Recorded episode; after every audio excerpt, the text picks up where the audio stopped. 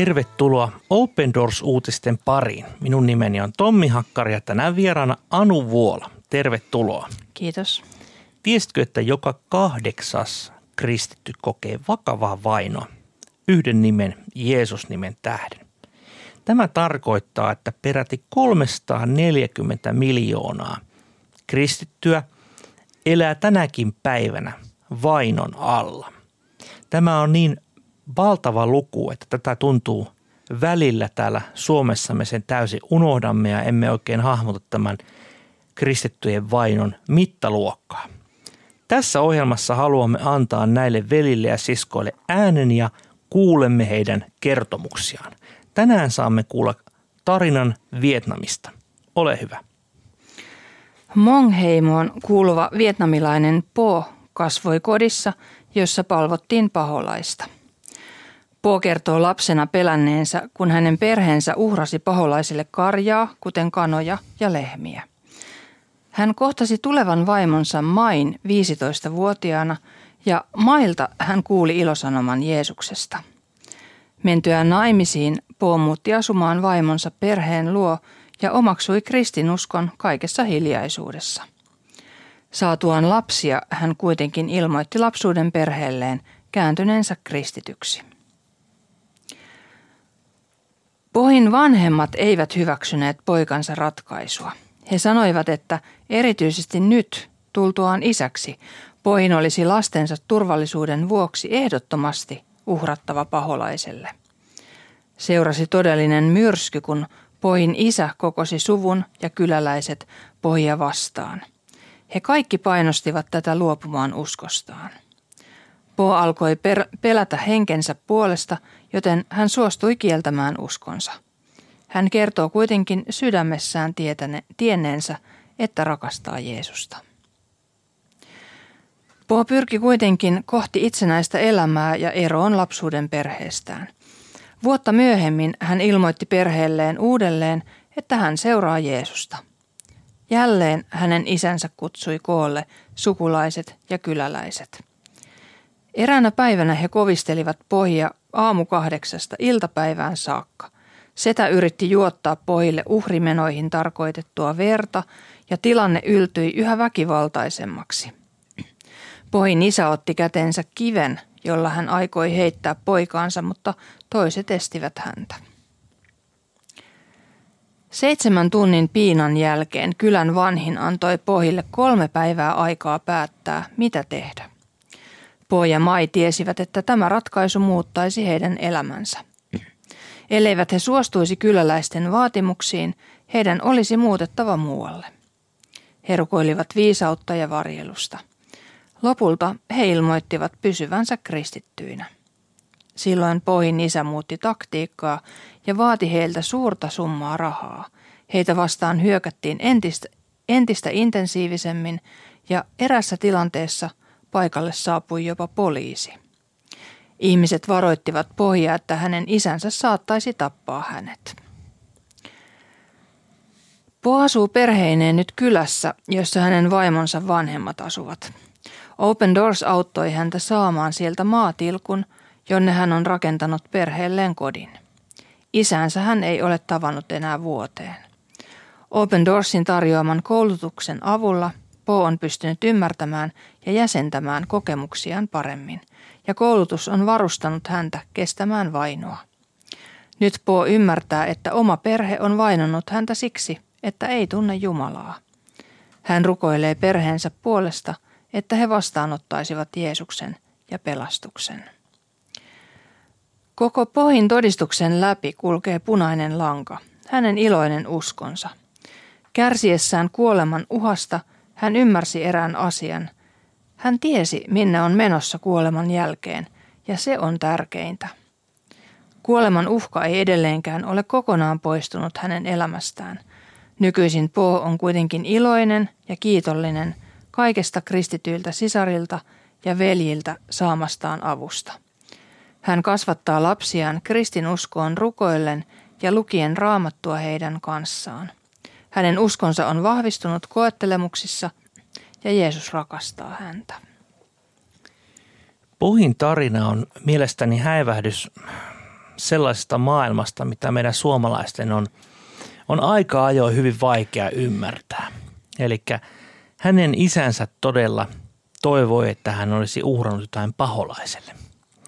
Ja tähän, tähän niin kuin menoihin niin hän sitten todella otti, otti myöskin sukunsa, sukunsa muut miehet mukaan ja oman kylänsä.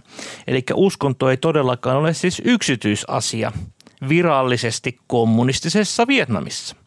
Ja tässä niin kuin, niin kuin näemme, että tässä on siis Vietnam on hyvin iso maa, missä on hyvin monenlaisia kulttuureja. Ja tässä näemme nyt yhden heimon tai yhden kylän tarinan. Mutta hurjaltahan se kuulostaa, että oma isä uhkaa tappaa sinut siksi, että olet ottanut Jeesuksen vastaan. Siinä on jotain hyvin, hyvin niin kuin häijyä. Mm, joo. Ja sitten jotenkin, kun tämä Po on niin kuin jo lapsena niin kuin kokenut pelkoa sitä vanhempien uskoa tai sen, sen ilmenemismuotoja kohtaan, kun uhrataan paholaisille eläimiä ja muuta, niin niin se on niin kuin kaikkea muuta kuin sellaista turvallista lapsen kasvattamista ja sitten niin kuin aikuisena sitten vielä ryhdytään tällaisiin tekoihin, että uhrata, uh, uhataan oman lapsen henkeä, niin se on kyllä, se on kyllä aika moista. Minulle nousi tästä tarinasta myöskin tämä kohta, että he sanoivat erityisesti nyt, koska olet tullut isäksi, niin siinä vaiheessa aktivoituu joku semmoinen suvun – perinteen ja suvun kulttuurin elementti. Olen itse asiassa tähän samaan asiaan törmännyt muissakin keskusteluissa, esimerkiksi sen tyyppisissä, että joku vaikkapa suomalainen ihminen on, on, on mennyt vaikkapa muslimin kanssa naimisiin ja alkuaika on mennyt oikein mukavasti yhdessä ja uskonto ja rinnakkaiselo on mennyt kivasti, mutta kun se lapsi tulee, niin siinä vaiheessa tavallaan – odotetaan sen koko lapsen siirtyvän islamin piiriin hyvin voimakkaasti. Minusta tässä on jotenkin samanlainen ajatus. Mm. Että siinä vaiheessa, kun tulet isäksi, sinä liityt osaksi tätä meidän kulttuuria, meidän uskontoamme. Joo, ja jotenkin sitten toisaalta se voi myös olla niin kuin hyvä, hyväkin asia niin kuin kristinuskon suhteen. Että ehkäpä tämä puoki sitten, niin kuin vaikka hän ensin kielsi sen uskonsa, niin, niin sitten kun perhe kasvaa ja lapsia tulee, niin sitten hän ymmärtää, että hänen vastuullaan on nyt on nyt niin kuin opettaa heitä tähän tuntemaan Jeesus ja kaikkea siihen hyvään, mitä, mitä kristinusko tuo. Kyllä. Ja Pohinkin tarina niin, niin oli, oli aika klassinen, eli nuorella iällä tapasi tulevan vaimonsa Main ja, ja, ja sitten hän Mai puolissa sai johdattaa Pohin uskoon Jeesukseen. Hyvinkin tyypillinen tarina ja voisi olla aivan niin kuin meillä täällä Suomessa. Mutta tässä on merkillistä se, että todella tässä siis kuvataan uhrimenoja, jossa on tarkoitettua verta käytetään ja tässä on todella tällaisia, niin kuin tämä ei ole millään idean tasolla tavallaan tämmöistä filosofista, vaan, vaan, vaan, vaan, vaan hyvin tyypillistä tämmöistä pakanallista uskonnollisuutta. Ja tämä väkivaltaisuus, mikä tässä nyt kävi monta kertaa esille, niin on hyvin, on hyvin konkreettista, eli ollaan valmiita väkivalloin puolustamaan uskontoa. Ja itse ajattelen näin, että, että uskontoa ei pidä kyllä millään väkivalloin, että silloin se ei ole kovinkaan ainakaan aitoa, aitoa se usko kyllä silloin. No mitä ajattelet siitä, että isä sitten tässä vainon vaiheessa niin lopulta vaihtoi taktiikkaa, eli siirtyi raasta väkivallasta rahan kiristämiseen. Mm, uhkailukiristys ja mm. lahjonta ei tässä tullut, tullut vielä esiin, että se on nyt niitä, niitä semmoisia jotenkin sy- syvästi inhimillisiä keinoja yrittää saada toinen omalle, omalle puolelle. Joo, se on, se on aika raakaa ja varmasti isä voi tietää, että nuorella – nuorella perheen isällä hänen pojallaan ei nyt varmaan mitään suuria summia ole, että hän joutuu käyttämään siihen sitten taas, taas sitten, sitten niin kuin kovasti päätään niin se on omia sosiaalisia suhteitaan, että, että saisi sais sen kasaan, että, että kaikki keinot käyttöön, ettei mm. kukaan sitten toimi petturimaisesti heidän, heidän näkökulmastaan. Kyllä, kyllä. No nyt tällä hetkellä puu asuu sitten tällä niin, niin omassa – uudessa kylässään ja hänellä on pieni maatilkku ja hän on saanut rakentaa perheelleen kodin, että tässä tapauksessa tämä tarina päättyi tai on tällä hetkellä onnellisessa tilanteessa, mutta on myös tärkeää muistaa tämä, että isän hän ei ole tavannut enää, enää vuosiin. Eli että se yhteys on katkennut. Ja tämä on valitettavan totta niin monelle velille ja siskolle, jotka, jonka nimenomaan se oma perhe, oma suku hylkää, niin ainakin itse ajattelen, se on kyllä hyvin yksinäistä se elämä, jos sulla ei ole enää, enää sukua, perhettä, ei ketään.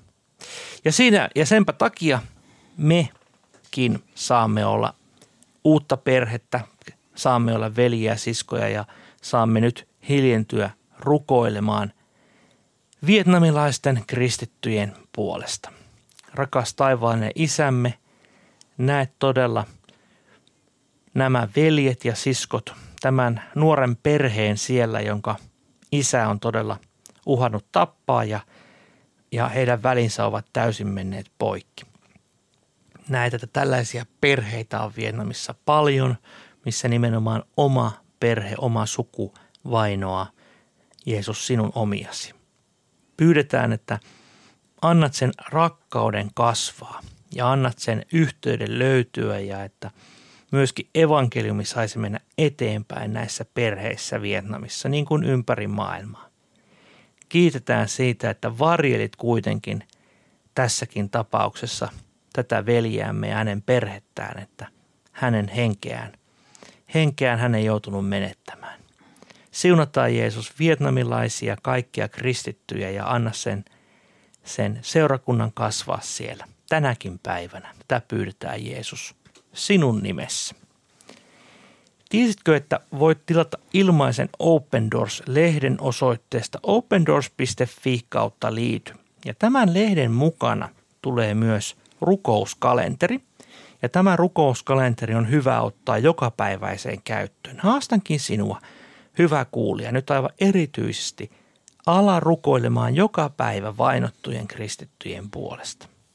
Ja tämä kalenteri, Open Doorsin rukouskalenteri, auttaa siinä sinua. Lisää tietoa erityisesti Vietnamin tilanteesta löydät osoitteesta opendoors.fi kautta Vietnam. Kuulemiin.